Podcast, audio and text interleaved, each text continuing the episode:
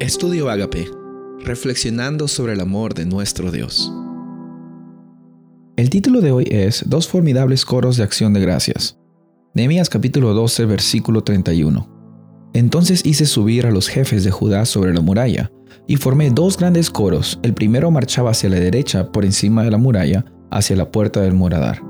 Unos versículos después también dice de que habían dos coros, uno iba por la derecha como ya vimos y otro iba por la izquierda también, por encima de la muralla. Y lo que hacían esos dos coros era dirigir cantos, alabar a Dios y también dirigir la adoración para dedicar las murallas. Iban por encima de las murallas alabando al Dios que permitió que las murallas hayan sido reconstruidas. Y después iban a encontrar esos dos coros finalmente en una puerta, la puerta del valle, donde finalmente también iban a llegar hacia el templo, el lugar donde Dios habitaba, para adorarle a Él. Vemos de que la música es un componente muy clave en esta adoración. Y la verdad es que la música siempre ha tenido un impacto muy grande cuando nosotros adoramos a Dios.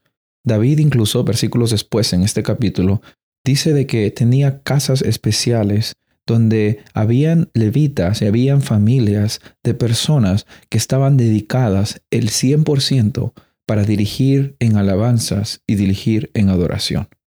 Aquí no estamos hablando de un culto improvisado, no estamos hablando de algo de que, les sobraba el tiempo construyendo las murallas y tuvieron que hacer eh, una ceremonia porque tenían que hacerlo. No, ellos intencionalmente decidieron separar un tiempo, intencionalmente eh, decidieron planificar, eh, decidieron ensayar, porque para que haya habido un, un, un perfil, un desfile así, tuvo que haber algún tipo de ensayo, prácticas, esfuerzo.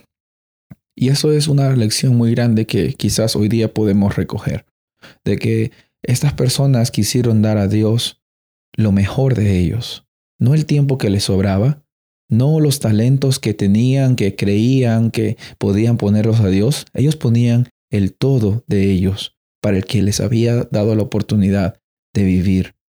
Y hoy día también nosotros tenemos que darle a Dios lo mejor de nuestras vidas, no lo que nos sobra, todo si es posible.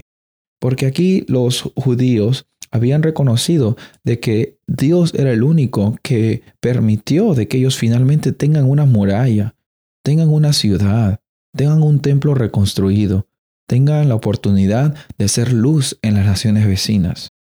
Y, también la realidad es de que este culto, esta, esta ceremonia, estos coros, no eran solamente coros para que uno se siente como un espectador. Y esta es otra parte, otra lección de la adoración. La adoración no consiste solamente en estar estático. A veces pensamos que reverencia es una, una eh, una situación en la cual nosotros estamos eh, en silencio, donde no podemos movernos. Aquí hay mucha acción, aquí hay mucho movimiento, pero un movimiento coordinado y planificado.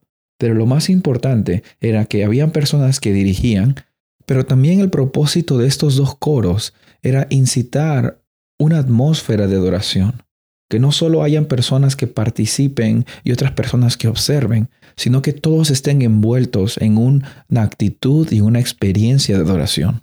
Nosotros somos adoradores no solamente cuando vamos a la iglesia, nosotros somos la iglesia y donde vamos estamos adorando a Dios con lo que hacemos y con lo que no hacemos. Es mi oración de que hoy día nosotros tengamos parte de una adoración hermosa a Dios que tengamos una experiencia personal con Él y que su nombre hoy día sea glorificado. Soy el pastor Rubén Casabona y deseo de que hoy día glorifiques al que ha dado todo para que tú lo tengas todo.